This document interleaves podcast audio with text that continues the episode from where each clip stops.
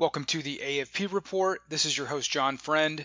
Today is Friday, April 14th, 2023.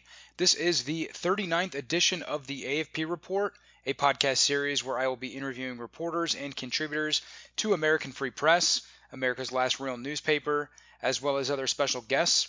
Please consider subscribing to American Free Press if you are not already. Subscription details can be found at AmericanFreePress.net. Today I'm joined by Merlin Miller, a graduate of the U.S. Military Academy at West Point and author of Eagles Are Gathering, which details his professional journey and political philosophy. Merlin Miller, welcome to the program, sir. How are you this afternoon? Doing great, John. It's good to be back with you. Yeah, man, it's so good to reconnect with you. It's been a very long time since we've last last even spoken. We actually met back in 2015, in the fall of 2015, I think it was, in Washington D.C. at a conference organized by American Free Press to commemorate the life and career of James Traficant, the former populist Democratic congressman from Ohio, who passed away. When did he pass away? I think he passed away in 2015 or maybe 2014. Late late summer 2014. 2014. Uh, we were, yeah. yeah, we were just in the in the means of forming our political party, and uh, we were actually talking to him and looking to run him as our presidential candidate. And we still went ahead with the party after he died, but uh, it, it, really was a, a, tough blow for everybody. Yes, absolutely. And, and James Traficant, of course, wrote for American Free Press for years. Uh, you know, after he was railroaded out of Congress, he's the former populist Democratic congressman from Ohio who was a major target of the pro-Israel lobby and even the U.S. government itself, which frankly is almost entirely subservient to the pro-Israel lobby. So um, yeah, that was when we first met, and I know you've been uh, you've been busy. You've had um, all sorts of things going on, I'm sure, since then. It's been what almost eight years, I think, since we last really kind of well, at least since we met in person. We've sort of stayed in touch over the years, but it's good to catch up with you. Um, I did sort of write a little bio, but you know what? I, would actually like for you just to start off by introducing yourself to our audience and telling us, you know, just what you've been up to, what what you're uh, what you're all about, I guess. Sure, John. Uh, I was raised in Iowa, in the farm country, uh, uh raised in the city of Des Moines.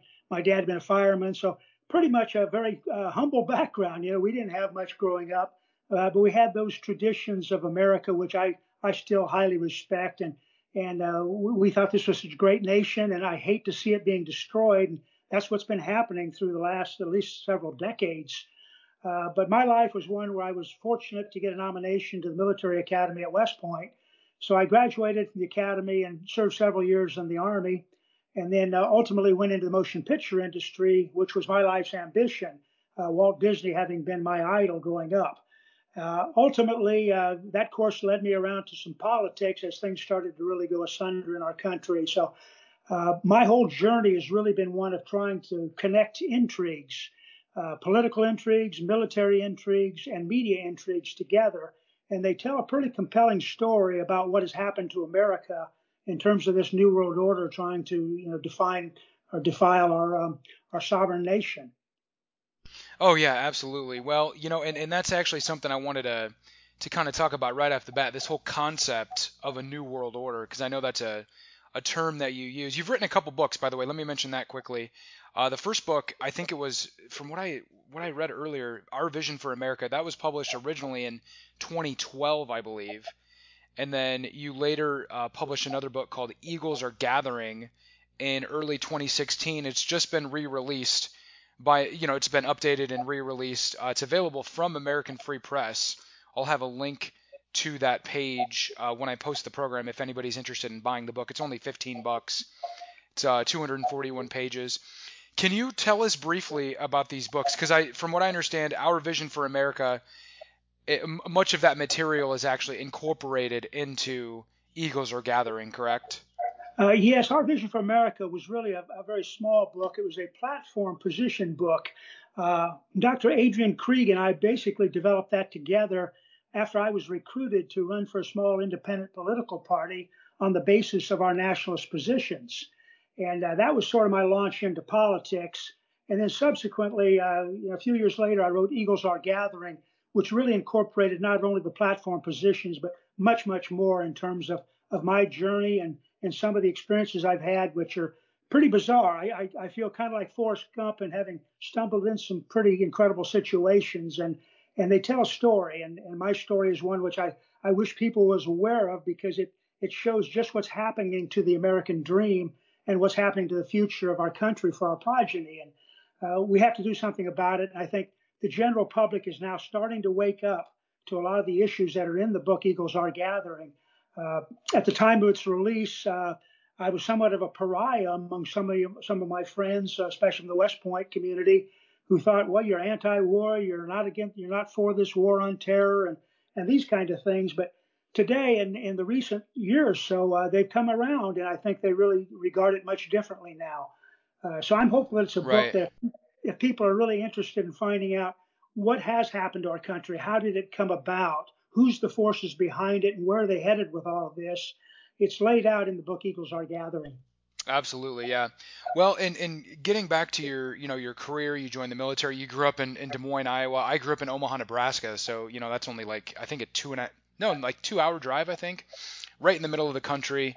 Uh, still a lot of good people in Nebraska and Iowa, and there's still a lot of good Americans all over the country. I mean, I lived in California for years. Uh, you know, I've kind of bounced around all over the place, and there's still a lot of really good people in this country for for a very very long time for a couple generations now we have just been so deceived by the media and by this totally corrupt political class.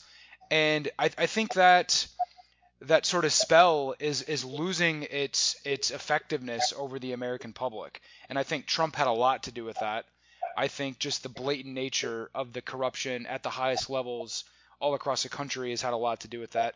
I think the total discrediting of the media has had a lot to do with that as well.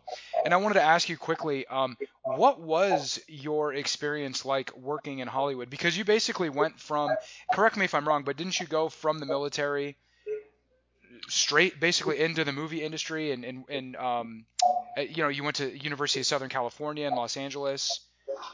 Well, is pretty that, much. Pretty much your career, much. yeah as I got ready, ready to leave the military service, I'd written the Disney company because Walt Disney had been my idol when I was growing up. And of course, he had been long gone.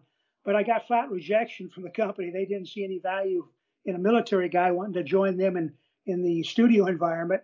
Uh, so I went to work as an engineering manager for about three years while I pursued how do I get in the industry, which will give me some credibility. And I was finally accepted into the USC's Peter Stark Motion Picture Producing Program, which was a two-year graduate program, and began that in 1983, and that began my career in the industry. Uh, and you, you asked about what it was like in Hollywood. Uh, uh, the program I went to was a, a, a, very elite program. There was only 20 people in it, and I was just very fortunate to get in because the director of the program had been a former naval commander, and I think he gave me an opportunity that other industry pundits would have never given me. But uh, it was eye-opening to me because I saw just how controlled the industry was. Uh, there were 20 of us that graduated my class.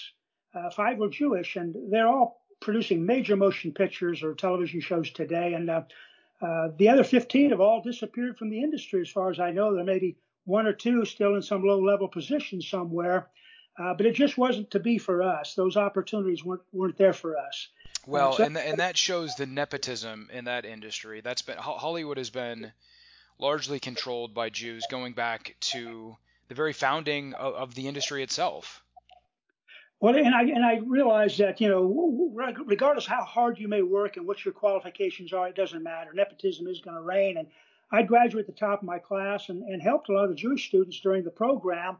By the end of the program, there was a distancing that was taking place, and it was like they were joining the country club and we weren't allowed. So uh, mm. my, my choice after interning at Paramount was to spend my time working on really low cost independent guerrilla films to get that trench warfare experience where I could really know how to make films and learn at that level as well as the level that we were trained at USC, which was the studio level. So I, I think that was great for me because I could bring the two extremes together and try to find a meeting ground which would basically say we can produce high quality motion pictures for very low cost. But of course, the big stumbling block for doing that is you have to make money with them. And uh, the distribution barriers are how Hollywood controls the industry and keeps the independents from having any success in their careers, unless, of course, they toe the Hollywood line and fulfill the, that agenda, which to me has been very destructive for our country. Oh, absolutely. Yeah, I think uh, the the the poisoning of the American mind largely comes from Hollywood and mainstream, you know, mass media in general, and, and certainly the news media. And again, these are things that more and more people are starting to recognize, not only because it's so blatant, but we see just the destructive impact on a daily basis. I mean, now it's it's so far out of control that you know this whole transgender phenomenon and you know the homosexual agenda. I mean, everything is just really really ramped up and is sort of spiraled out of control, and it's it's outrageous. I mean, I can't even imagine. Like, I mean, when I was in, for example, when I was in high school, like the whole homosexual issue was really not mainstream, certainly. But look at it now. You know, it's almost like if you even have any sort of minor objection to it, if, if you're critical of little kids being able to, you know, generally mutilate their bodies and take puberty blockers and all these other destructive hormones and medications, then you're somehow some, you know, backwards bigot that wants to oppress these people. And actually, they even say there there's like a genocide against trans people, you know, because people don't are, are, even critical of the whole process. So, anyways, my point is is that the country has rapidly spiraled out of control just in the past 20 years or so. Um, it's been heading that way for a long time. Um, but part of your book, you, you know, you talk about this concept of the new world order, and this is something that you know a concept that I, you know I first I think I really first heard it uh, ex, you know sort of articulated and, and invoked by Alex Jones. And then I discovered people like Michael Collins Piper from American Free Press and Victor Thorn from American Free Press. And they had a much more accurate and sort of an, an, an incisive explanation of just what the whole New World Order concept is. So I'm wondering, how would you like explain it to an average person? Because it is one of these sort of buzzwords that get that gets thrown around. It's almost like a a mainstream term now. I mean, over the years that you know that has been invoked, and even at the highest levels, you know, we have clips of President George H.W. Bush talking about a new world order and many other political figures. So I'm curious, how, how would you like sort of break it down to an average person? Well, it's really tough to wrap your mind around it because it's such a complex thing. And I think Michael Collins Piper was probably the one that steered me in the direction of of really awakening to what was going on. And of course, Victor was great too. And and a lot of the people that write for the American Free Press just did an incredible job of opening my eyes at a time when uh, you know I was I was asleep. And I think more and more people are waking up now. But exactly what it is, in my opinion, and it goes back thousands of years. I mean, this is not something that just began overnight. It's it's a long game. Uh, but I think it's a uh, an international banker uh, Zionist scheme to basically control populations and uh, ultimately destroy nation states and destroy all individual rights and, and have a new world order where they rule, rule supreme and everybody is subservient to them and uh, they can do basically whatever they want. This elitist attitude is, is pretty obvious now. It was pretty well hidden through through most of history, uh, but there's been all kinds of events in history which, if you really study them, you can see their their hand at play. Uh, a lot of the events that you know have catalyzed into uh, wars and false flags, things like that. Uh, generally, you really study them, you'll find they're behind them. In our generation, at least my generation, uh, I think the assassination of John F. Kennedy was a key turning moment in our country where they realized that they did truly have control of America and could take it any way they wanted to go. And of course, 9 11 then totally redefined our way of life here. And it, it went from taking us from a, a republic of strong minded individuals to one of subservience to the state. And that's where we're at today. And uh, hopefully, patriots can wake up, read our Constitution, and find out that this is not what our founding fathers fought for. They fought for freedoms, and America was a unique, uh, you know, that pillar on top of the hill, you know, where everybody could look up to America and want to emulate us and say, this is freedom. This is what it, life should be about. Treating people respectfully and, and doing things that, that are good. Uh, but somehow evil has crept into this in such a way that most people are influenced beyond their understanding. And I think it primarily happens through media and education. And my wife was a school teacher, taught elementary school, and she's retired now. But through her career, it was a very, very clear progression of destroying the family unit. And uh, she could see that from early on until the end of her career, how the family had been so marked and attacked in so many different ways and of course, not only do kids get this indoctrination in the schools, uh, and the teachers are kind of confined to what they should be doing instead of being the teachers that they wanted to be, Uh, but in media too, we get it through all the, the social media. We get it through anything on television and motion pictures. It's it's designed to brainwash our young people and lead them down a progressive liberal trail, which ultimately is is not sound. When you study this on a rational basis, you realize our our founding fathers were just brilliant people. They understood this. They understood what good governance was all about. And um, so my journey was all about trying to connect all these various dots in these various fields and how it relates to people today in America and how we need to wake up, find our own path, and work together in some sort of unity because we're always being pitted against each other on the racial grounds, on the sexual grounds, on religious grounds, uh, you know, ethnic state grounds. Uh, we're all pitted against each other to be fighting each other this whole war on terror to me is a giant construct to pit the Christian and the Muslim communities against each other, and uh, and of course in the same process limit our rights, uh, you know, through these various acts they've done. Them. But uh, in, in, a nutshell, that's my take on what the New World Order is. Uh, we have to stand yeah. up and fight, and not support these global missions, and and uh, get back to our own sovereignty and, and respect for our family unit, and and find our own spiritual salvation as well. Yeah, absolutely. I I mean, basically 100% agree with you. I think the New World Order at its at its essence is about consolidating political and financial power at a global level. And frankly, they've done a very good job of doing just that. I mean, I really I think the whole New World Order concept was really pretty much locked up in the aftermath of World War II. And um, so it, it is it is fundamentally about undermining and ultimately destroying the sovereignty of nation states but I think on an even deeper and more insidious level, it is about stamping out any form of national or ethnic or racial consciousness, certainly amongst the European peoples and European derived countries like America. I mean, you know, I think that is a major aspect of what's going on, and that is becoming very, very obvious to a lot of people. I don't know well, if you have any true. comment. Yeah. Well, that's true. And in fact, uh, when I was a kid growing up in Iowa, uh, you know, we were 90, but the country was 90% white, European derived, and Christian at that time. Today, we're about 65% and predicted to be a minority here within the next 20 years. Uh, it's pretty bizarre when you can take a nation 90% and and the makeup of a nation determines what that nation's character is. And when you radically alter that, you're radically altering the nation. And that's what's been going on with all the European countries and especially now in America.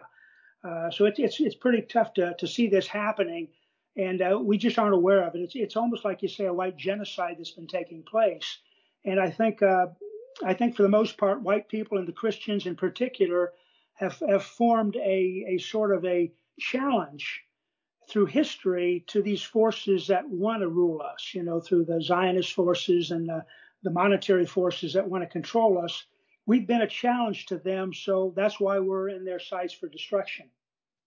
Yeah, I mean, you could even look at, and I actually just pulled it up once you mentioned that the whole concept of white genocide, and that I mean, you, you look at what's going on in America, you look at what's going on in Canada, Australia, you know, certainly South Africa, and pretty much all the countries of, of Western Europe, and even many in the you know Eastern Europe, from what I understand.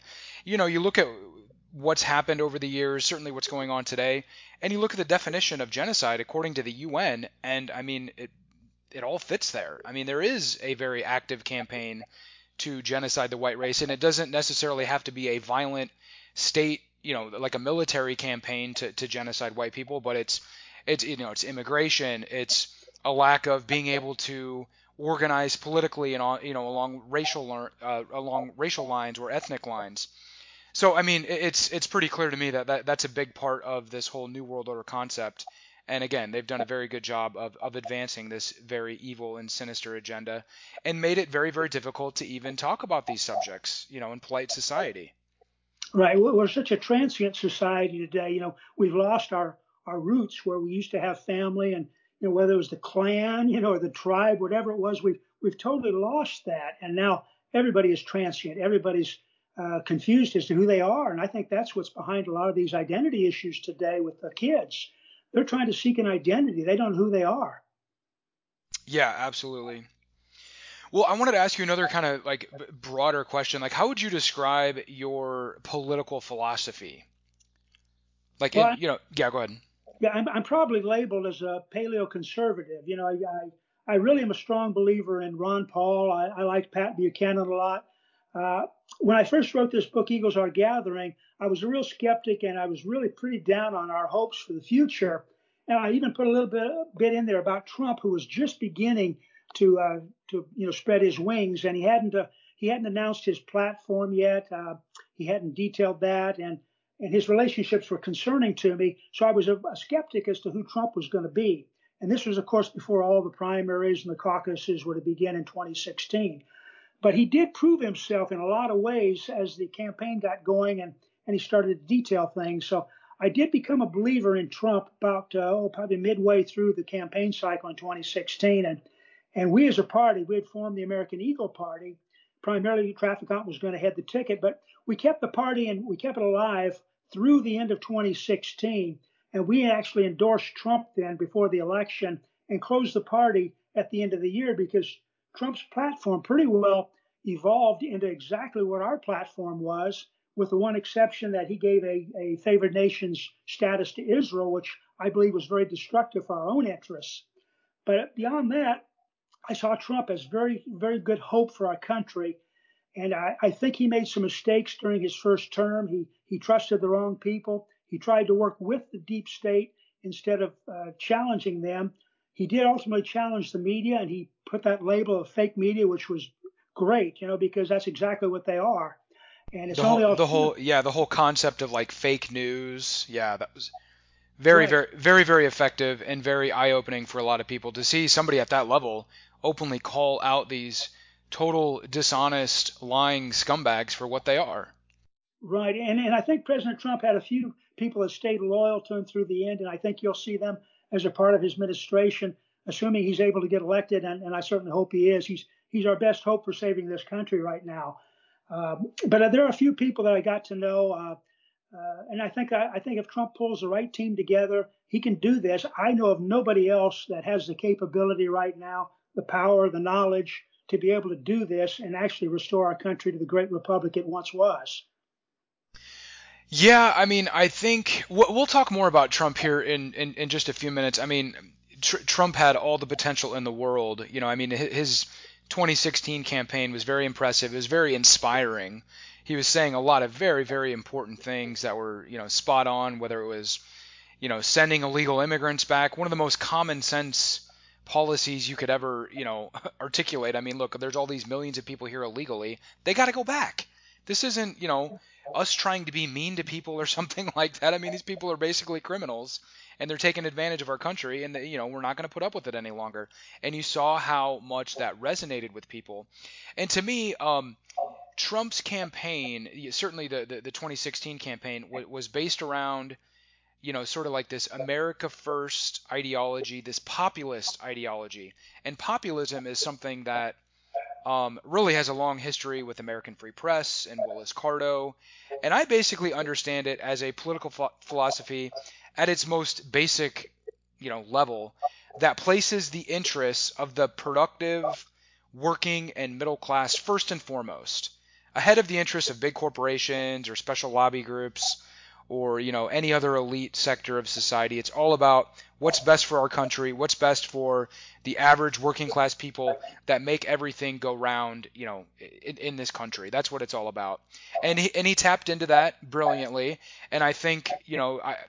I would describe myself as a populist as well. I don't know if you use that term or what you think about it, but I think at the end of the day, that is really the a, a very genuine, um, authentic American political tradition, the, the whole concept of populism. We have a long track record of that in American politics. It's probably the best word to define where I'm at, and, and I believe you're right. It's it's grassroots America's representation, the populist positions, and that's what we should be doing. Yeah, yeah. Well, and I mean, it's all about you know recognizing that each member of society, you know, should be viewed as an important, valuable contributor to the greater good, to you know, to making everything work, to making the country successful, whether it's economically or socially or culturally or whatever. You know, everyone has a role to play, whether you're, you know, a common day laborer fixing roofs or a mechanic or a welder or a janitor or a teacher or whatever, an accountant, a manager, a salesman, I mean whatever it is, an intellectual, you know, maybe you're a professor, maybe you write books, maybe you're you know, a movie producer, everybody has a role to play, right? And and everybody and, and that's going to vary depending on your abilities, your background, your education, your experience. And and and that's a good thing. That's what we need to recognize and champion and understand and articulate. And we just have never had really any political figure stand up there and do that and, and explain these sorts of concepts to the American people. Trump came very, very close and like I said, had a lot of very important things to say. But at the end of the day, um, he was majorly stymied by forces within his own administration, certainly by the deep state, and certainly by the Democratic Party, and we still see that going on to this very day. So, but at the end of the day, that's really what populism is all about, and I think it has a lot of potential to really turn this country around if somebody were to get up there and articulate these ideas. Yeah, you're exactly right, John. And looking at some of my experiences I had in the military and then even in motion picture industry, the guy you might least expect to be a contributor would often come up with an idea or, or do something that would just basically grab everybody and say, wow, that's what we need to be doing. And uh, so you shouldn't discount anybody based on where they're from, who they are. I mean, that's the American way is to give everybody a chance, and and that's building teams to me. And mm-hmm. uh, if we can do that, then gosh, we've got a chance. Yeah, absolutely. Well, and everybody, you know, I know it's very cliche, you know, you got to judge people based on their character and not just simply on your prior assumptions or whatever. And and that's that's something that's sort of been tossed out the window as well, uh, you know, in, in the course of the past 20 or 30 years. Um, and and that kind of leads me to another question. What what role does virtue play in maintaining a you know democratic republic, which is what the founding fathers established? And if you go back and read John Adams or Thomas Jefferson or some of these other guys, they talked a lot about virtue and how important virtue was in maintaining a, you know a, a, responsible, legitimate system. And I think that virtue is is not at, at all prevalent among our elites in Washington D.C. at this point. Yeah, it's probably our most needed quality. In fact, Benjamin Franklin had the quote, "Only a virtuous people are capable of freedom." Yeah. Yep. That's why we're losing our freedoms because we've lost so many virtuous people. But there's it's still there. The potential for America rising up again is there. There's there's such a groundswell of support for these concepts.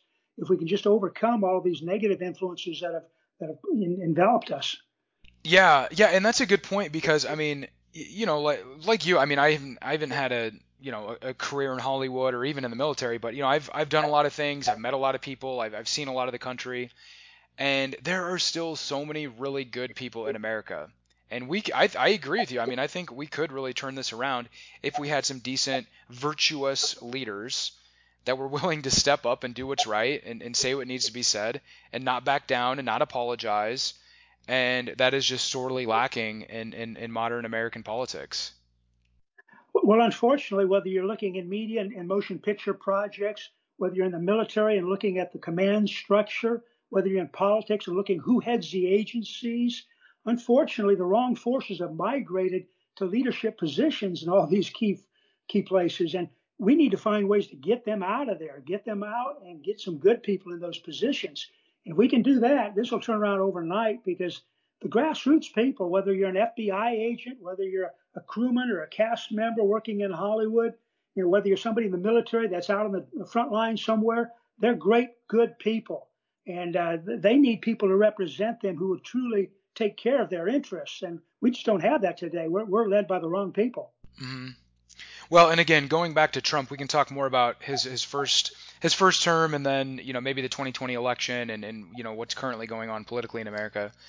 But um, you know, you look at you look at his campaign. I mean, again, he basically ran on all the key issues that resonated with millions of people across the country. I mean, I have a lot of uh, skepticism in our you know election process. I think there's a lot of corruption, a lot of um, vote rigging, to say the least, and, and that and that happens in a variety of ways. But um, I, I think he probably won by an even greater margin in 2016 than than than was actually reported. And I certainly think he won by a, a massive margin in 2020. And I think the election was absolutely stolen from him. Um, but you know, reflecting on his first term, to me it was nothing but just a major disappointment. I mean, and and you yeah. can you can yeah, I was gonna say you can respond to that, but I was just say briefly. I mean, he ran, he had this great platform, saying all the right things, but then just could not get anything accomplished.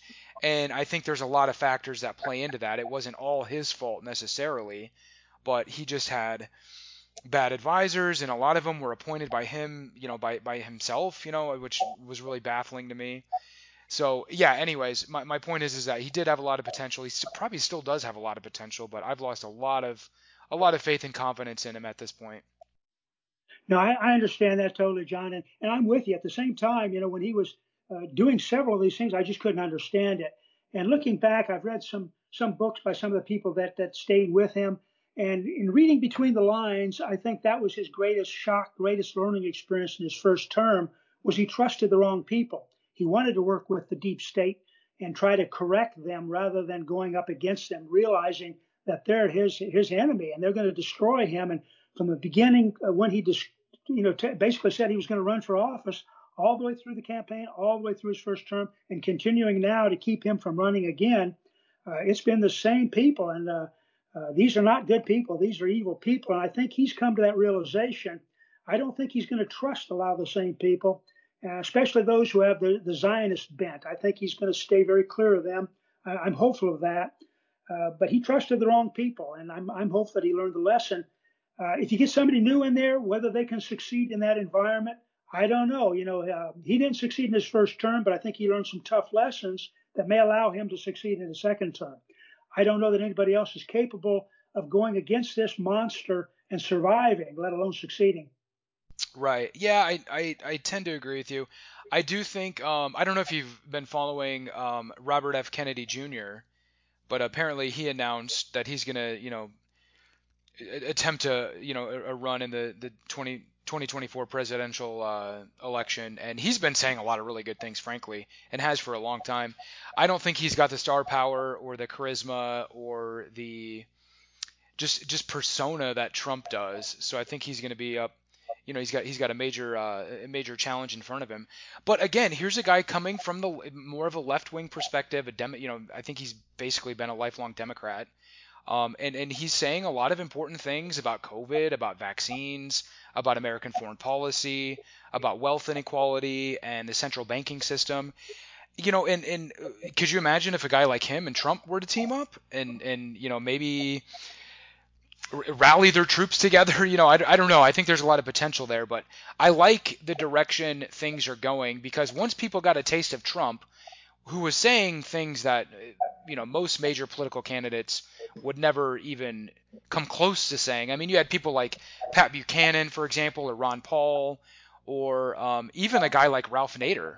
You know, some of these more independent, libertarian, or you know, more more I guess more right wing Republican. I don't even know if that's an accurate you know way to explain it, but you know, the people that were more independent and, and less connected to the establishment Democrat or Republican you know systems um, you know what they say really resonates with people and we saw that in a big way with trump. We've seen it with robert f. Kennedy jr so i think we're certainly heading in the right direction politically. Now there's you know all, all sorts of more independent political parties arising. I know American, uh, what is it, American Freedom Party? I, were you involved with American Freedom Party, by the way, at one point? Well, they were actually the party that recruited me to run in 2012. Uh, okay, went, that's right. They, they went by a different name then. They changed their name. You know, subsequently we made the recommendations and they changed their name. Uh, but we actually ended up forming our own party, the American Eagle Party, okay. on the basis of certain differences we had in in platform and, and perspectives. But uh, I know they were there for that. And I, I totally agree with what you're saying about uh, you know Robert F. Kennedy Jr. I've got great respect for the man. Uh, he's courageous. He's he's taken on the pharmaceutical industry. He's he stood on good ground. He believes in true science for this, and and he's taken a lot on the chin for that. But for him to run in the Democratic race, I think is incredible. Uh, I think he's going to open up a lot of uh, eyes within the Democratic community, uh, party community, simply on the basis of what he's going to present if he gets into these debates and starts running and, and detailing his platform out. Uh, I don't know that I would totally uh, support his his platform. I know he is much more liberal-minded in some ways than I am, but I do have great respect for him. He's courageous and he stands for a lot of the right things. Yes, he certainly does. I'm actually trying to find the tweet. that I was just uh, he he basically nailed it. Like to you know describing American foreign policy and how destructive it's been. I'll see if I can find it here in just a minute. Um, but anyways, I think yeah, this sort of like populist, uh, you know, backlash to this totally controlled, totally corrupt two-party system is is a very welcoming development. It's something that I mean, I remember even before I really woke up to like 9/11, for example, or the whole New World Order concept. I mean, I saw through this, you know, corrupt establishment from day one, basically, once I really started thinking about it. And back in like 2006, 2007, 2008, I was, you know, what what Ralph Nader was saying was really resonating with me. And then I discovered Ron Paul and you know some of these other um, you know, more independent-minded candidates, and I think that's the direction that the American populace is heading. And I think that's a very good thing. It opens up a lot of potential, a lot of uh, opportunities to really challenge this totally corrupt system. And I want to ask you about the 2020 election. I already gave you sort of my take on it. I mean, I think it was, I think it's absurd for the media and political establishment to expect everybody to believe that Joe Biden got what was it, 81 or 82 million votes and like crushed Donald Trump. I mean, this is just frankly insulting to me. I mean, what, what do you think about the 2020 election? Well, I think it was a very corrupt election. Uh, my prediction going into it was that Trump was going to win overwhelming. And uh, it didn't happen, but I believe it truly did. It's just that the election was rigged in a lot of ways. Uh, you know, when you have all these mail in ballots, when you have so many illegals in our country, and, uh, you know, who counts the votes is what is important. Stalin made that comment. It's it's not who casts the vote, it's who counts the votes that's important. And unfortunately, they didn't have enough safeguards within the states to ensure that this was a fairly conducted election. And hopefully, the states and the Republican Party in particular are taking measures now to ensure that doesn't happen in 2024. But I do believe it happened to a certain extent in 2022, which is why the Senate is still controlled by the Democrats and, and the Republicans have just a slight majority in the House. But no, it's a very corrupt election, in my opinion, and um, it's, it's got to be fixed before 2024. Yeah, and I'm not seeing too many indications that it has been fixed. You know, it's actually kind of amazing. I mean, I've basically come to think of the 2020 election as a color revolution, only this time it was directed at America rather than America's overseas adversaries. You know, we've seen all these sorts of color revolutions taking place around the country, you know, around the world, I should say, whether it's in Ukraine with the the Maidan revolution or you know the numerous other countries where the CIA, the deep state, these like NGOs, a lot of them funded by George Soros, for example, go in there and instigate political factions and you know stir up conflict and manipulate elections and ultimately overthrow a government that the U.S. that the neocons running the State Department and, and you know the deep state in Washington are, are opposed to. And I think that's exactly what happened in 2020. Only this time in America rather than an overseas adversary. And do you remember? I don't know if you came across it or if you if you're familiar with it. There was an article written by a lady named Molly Ball, who um, is a journalist and you know is written for Time magazine for a long time, I believe.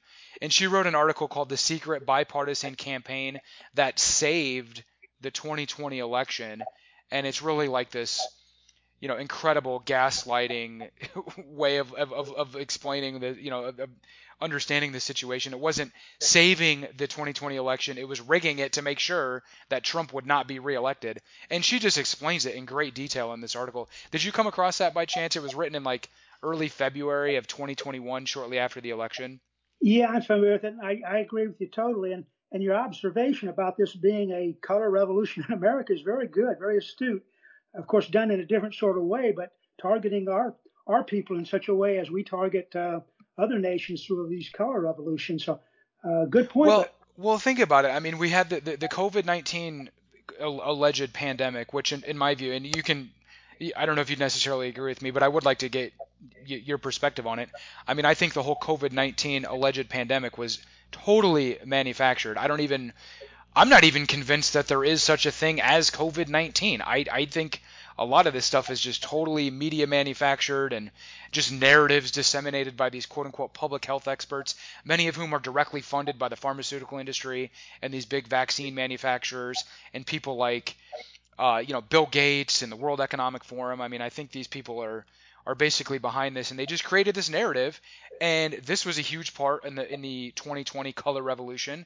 And then, of course, the Black Lives Matter, Antifa terrorists that just ran amok and, and were terrorizing cities all across the country, and you know that that, that was a, a secondary aspect of it. But I think this one-two punch of the you know the COVID-19 pandemic rollout and then the Black Lives Matter revolution, the terrorists that basically took over every major city across the country, these really sort of sealed the deal and allowed the election to be totally stolen from Trump. And again, in many ways, Trump went along with this nonsense. He certainly went along with the COVID 19 pandemic and is still out there, you know, touting uh, Operation Warp Speed and getting these vaccines out there and giving all this money to all these, you know, big pharmaceutical companies to manufacture this very dangerous, untested, unproven poison frankly. I mean I'm, I'm very skeptical of any vaccine. I don't think there are i don't think there is such a thing as a safe and effective vaccine. Yeah no and, we actually we, we agree totally with you. We we chose not to be vaccinated because I certainly didn't believe any of the science behind this, and I certainly didn't believe any of the reporting about it. Why Trump supported that, I didn't know. I thought he was bamboozled. Maybe he's still bamboozled. I, I hope that's the extent of it. I hope he'll open his eyes and realize that this wasn't a real pandemic, that this was basically a medical false flag operation that benefited the Fauci's of the world, the Bill Gates of the world, and as you say, the World Economic Forum individuals and certainly benefited the pharmaceutical co- companies when you look at how much money they've made with absolutely no liability. Uh, I mean, why is Congress protecting these people the way they are? I mean, it's ludicrous to me. Oh, yeah, it is absolutely outrageous. And again, I think there's a lot of people that have sort of woken up or at least have started to have doubts about the legitimacy of the media, certainly doubts about the legitimacy of these, you know, public health experts and, you know, just the political establishment in general. I mean, how could you not? How could you just go along with this when it's so obvious we're being lied to and there's a major agenda behind all this? And just the idea, like, you know, you have to wear a face mask and, or you don't have to. I mean, that's just what they said.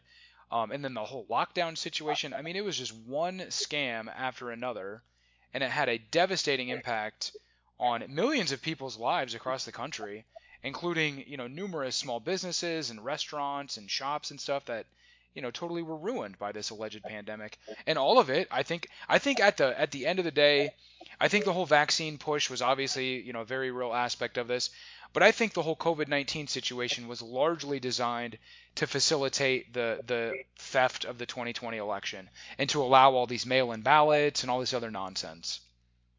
Well, you're right. I think it isolated us. People felt they were alone, and that, of course, enabled these absentee ballots to be mailed in.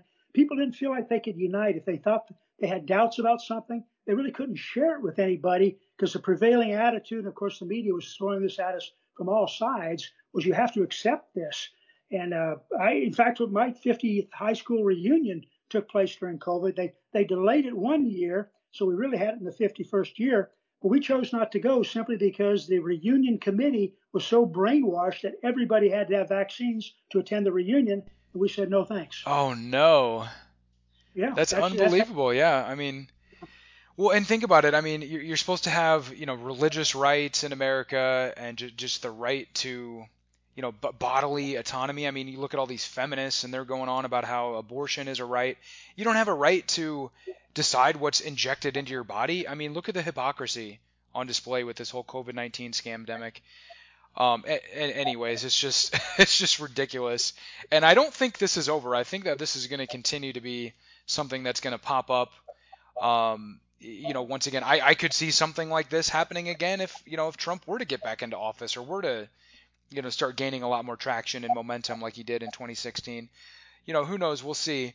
Um, or, or maybe not even necessarily Trump. Maybe like another political movement or another leader will emerge, or maybe even a guy like Robert F. Kennedy. You know, I guess we'll see. Speaking of, I did find the tweet that I was uh, I, I was talking about from Robert F. Kennedy, and this ties directly into a big topic we've been covering at American Free Press recently, and that is, of course, the decline of the American empire and this unipolar world order, the New World Order essentially, that was established following World War II, where the neocons and the Zionists running the American government and the American media basically called the shots on the world stage. They dictated to other countries using threats, using intimidation tactics, using outright invasions like we saw with Iraq or Afghanistan or Syria, or color revolutions, which we've discussed previously. So we're sort of seeing this decline in American you know, hegemony on the world stage and this emerging alliance between Russia and China. And I frankly view this as a very, very welcome development.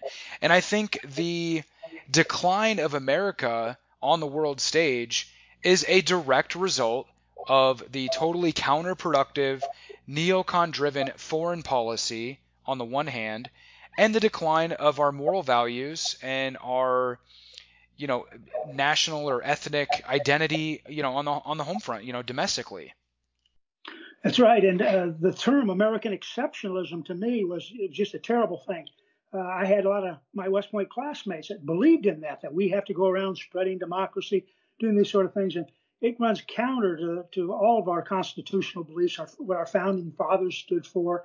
But there are some interesting developments along that line too. As you say you know with other foreign nations foreign media uh, we need in America a strong new mainstream media voice. I mean, we have a little bit of that with people like Tucker Carlson. Uh, of course, as alternative media, we have the American Free Press, the Epoch Times. You've got a few of those, but we need somebody to really dominate and come to the forefront and lead this charge in getting truths to people. And just like in the COVID business, we, we have a lot of reputable doctors, a lot of reputable scientists that know the truths and have done their studies, done their research, and we need to hear their voices in the mainstream. And once that happens, this thing's going to turn around quickly.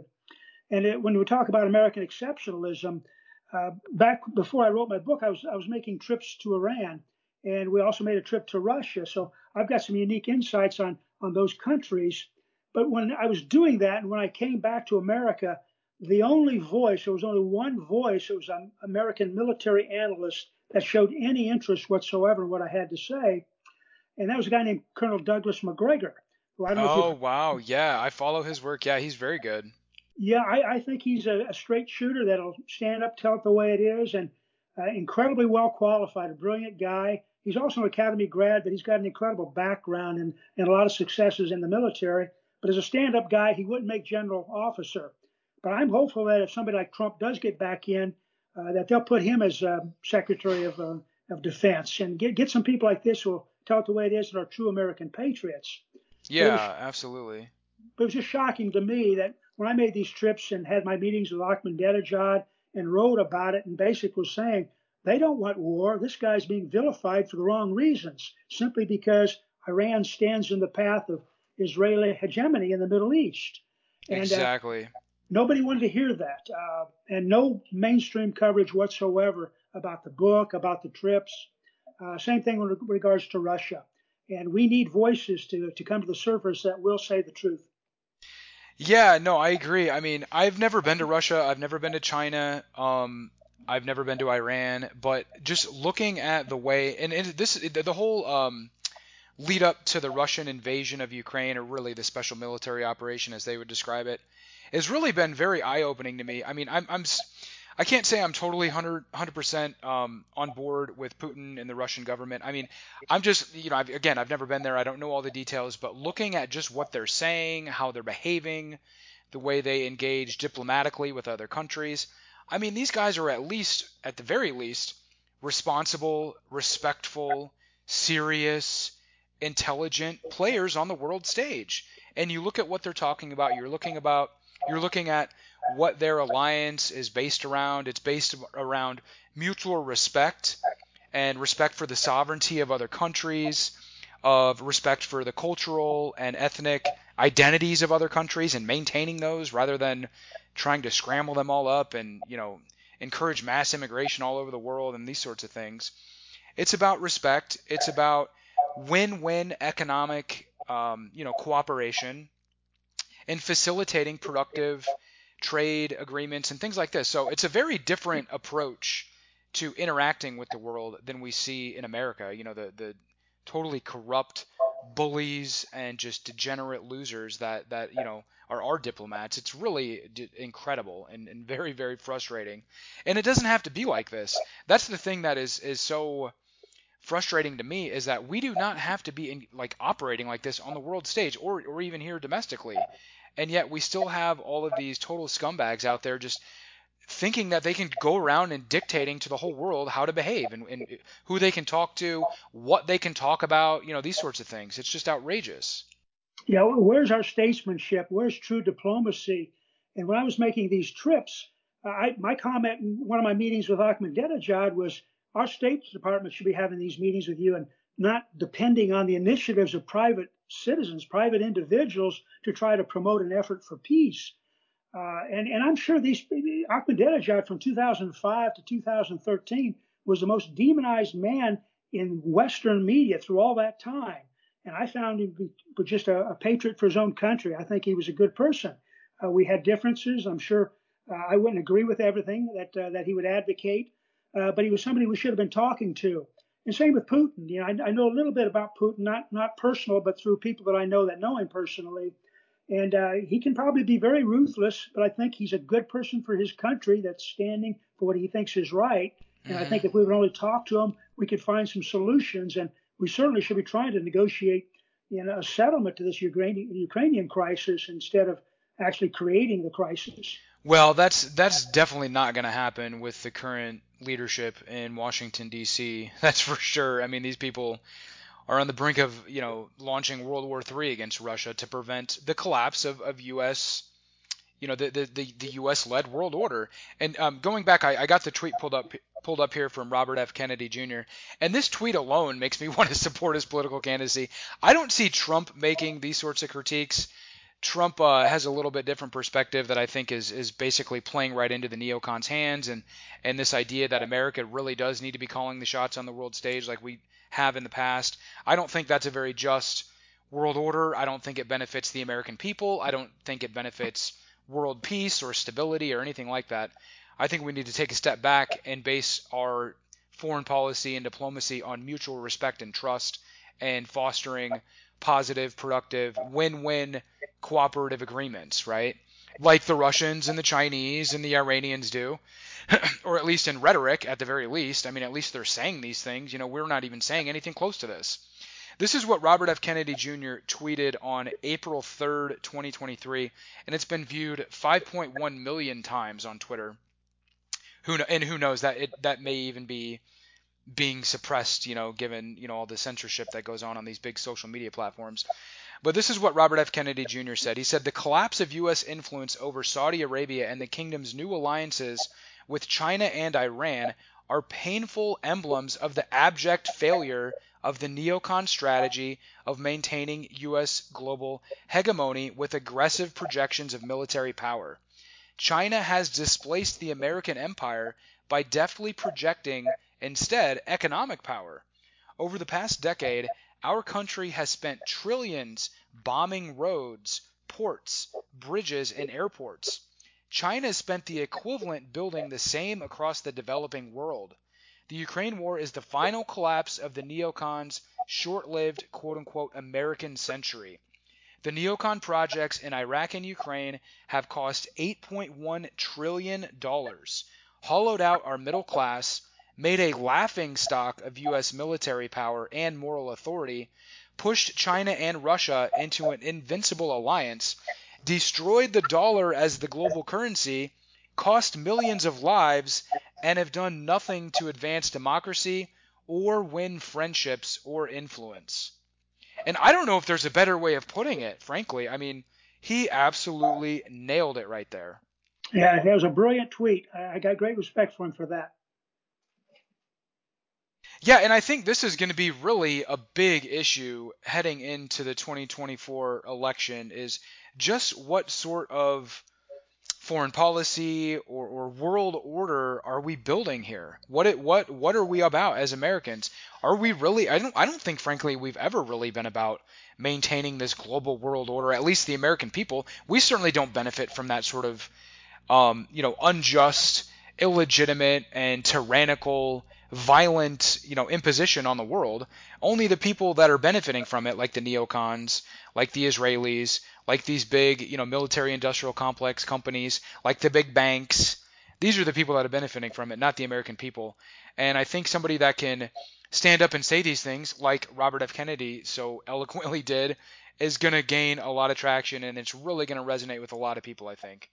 And and again, you know, you see people like Robert F. Kennedy Jr. on the, you know, sort of more on the left saying these things. You see people like Tucker Carlson saying similar things on the right. And then, of course, everybody out here, you know, us in the alternative independent media have been making these points for decades now. Yeah, American exceptionalism is at a dead end. it's not going anywhere now, I don't believe. And the Monroe Doctrine is what we should be following. It's what our founding fathers stood for. We weren't isolationists, but we were certainly much more in terms of minding our own business and not seeking these monsters to destroy. So, you know, Robert F. Kennedy hit it on the head there. I'm I'm impressed because uh, I thought his strength would be in domestic issues rather than foreign issues. But uh, that's a very good uh, tweet that he had. Uh, I, I, still have my doubts in terms of his potential success in there. I, th- I think he would be fighting fires in all directions, but uh, I do have great respect for him. I'd like to see him be a part of what happens in the future. Absolutely. Well, he's going to get trashed by the mainstream mass media. He already has been for a long time, especially with his criticisms of the COVID pandemic and the you know the rush for all these vaccines. So he's been sort of a thorn in their side for a long time, and I haven't really even followed his career all that closely. Um, but I know his book that he published about uh, Dr. Anthony Fauci was absolutely devastating and it certainly did not win him too many friends in Washington D.C. That's for sure. So he's going to be, uh, yeah, he's going to be fighting an uphill battle, battle, no doubt. But it seems like, you know, I mean, honestly, from what I have seen of him, he does seem like he has his heart in the right place. Uh, he seems like a very honest person, certainly much more honest and and you know filled with virtue than you know most other political figures I see out there today. So I guess we'll have to wait and see. But I do think that things continue to kind of at least the rhetoric, the the mindset of the average American, you know, and you see this reflected in polls where you know majorities of Americans look at the U.S. Justice Department and the FBI and they see it as totally politicized and used as a weapon against the regime's political opponents. And, and you know we've seen that on display all throughout the Biden administration. We see the double standards in justice where BLM and Antifa terrorists can go riot and you know tear down cities and attack people and not even get charged. Meanwhile, you know people that walk into the Capitol to protest the election are you know behind bars for two years before they even see a judge. You know, and they didn't even do anything violent.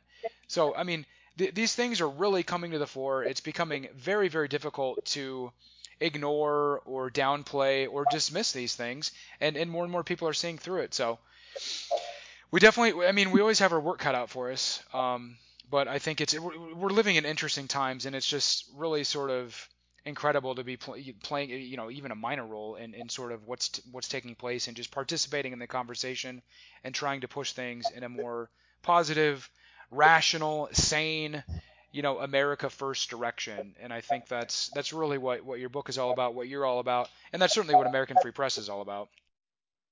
Well, you know, I have a good attorney friend who actually heads up a foundation that that I, am helping with uh, very little, but uh, they're actually trying to represent uh, the January 6th defendants and also some from Charlottesville, and it's called the Free Expression Foundation. So they're doing oh, good yeah. work. I know, yeah, I know, I know Glen Allen well, yeah. Yeah, good. He, yeah. He's a good guy. Uh, so I, I, like to see these kind of organizations, and hopefully they'll find greater support and success in defending uh, the people that need defending. And uh, as you say, you know, these these others who aren't even being uh, prosecuted. You know, there's a total duplicity in the system. Uh, another point, though, that you reminded me of, I wanted to bring up, uh, John, concerns not only what we just experienced through these elections, but getting to 2024. I do worry that hopefully we can avoid World War III and the escalation and, and the, re- the revelations of these lies now coming from you know the State Department, from the Defense Department, from the White House, uh, hopefully will wake up people and we'll be very discerning about any efforts to expand these wars. And America is certainly in no position to be starting another war. Uh, but hopefully we can keep the peace. But I, I, still do worry about the economy and an economic collapse, perhaps uh, being the instigation for some effort to delay or not even have the next elections. So we've got to be very careful that uh, you know things don't evolve in such a way that this deep state doesn't take us to a new level before enough people wake up to it. Right. Well, I certainly wouldn't put anything past these criminals that are running our running our country and our media. Um, I tr- I try not. To, I mean, it's it's so we could speculate all day about a, a million different scenarios. who knows exactly what's going to happen. I have faith in God, and and you know I can only control so much. So I try not to really get bogged down or, or, or you know sort of even speculate about that sort of thing. But I, I look, I understand the point you're making, and I think it's very valid. So I guess we'll just have to wait and see what happens. But and, and again, I again I would never put anything past these people given the outrageous crimes they've committed in the past, whether it's 9/11 or or any other, you know, the JFK assassination you mentioned that earlier, or any number of other um, very insidious events. So, um, Merlin, I'll tell you what, um, I'm going to have to wrap up here. Um, I will have a link over to your book. You can purchase it directly from American Free Press for $15. And you also mentioned it is it is on Amazon as well, right? It is, yes. Okay, so you can get it either place. Of course, I would encourage people to, if you're going to go out and pick up a copy of it, buy it from American Free Press and support our efforts at the newspaper. So, Merlin, I'll tell you what, this is a great conversation. Thanks a lot for taking the time. It's really good to sort of reconnect and catch up with you. Yeah. John, if I can, one final note. Uh, I, I, didn't mention, uh, but I'm also involved with a lot of classmates in the military from, from West Point, and we're looking to form a Veterans League of Honor. And primarily, this would be to represent the military from a perspective that we should be representing our military. And we're looking to actually produce motion pictures that would benefit veteran causes, give opportunities for veterans to participate in the development and production process of motion pictures. So we're at the infancy of this, but I think you'll be hearing a little bit more about us later in this year as we try to get this thing moving forward. Oh, that's awesome. That sounds very promising and something that's probably long overdue as well. So yeah, we'll, we'll, we'll, you know, I'll tell you what, we'll stay in touch and maybe we can do another podcast or, you know, maybe we'll write an article about it, you know, in, in, in future issues of the newspaper. So for now, I want to thank you very much. Hope you have a great weekend. And yeah, we'll stay in touch and, and do this again in the future. Well, thank you, John. Take care now. Okay. Have a great weekend. You too. Bye bye. Bye bye.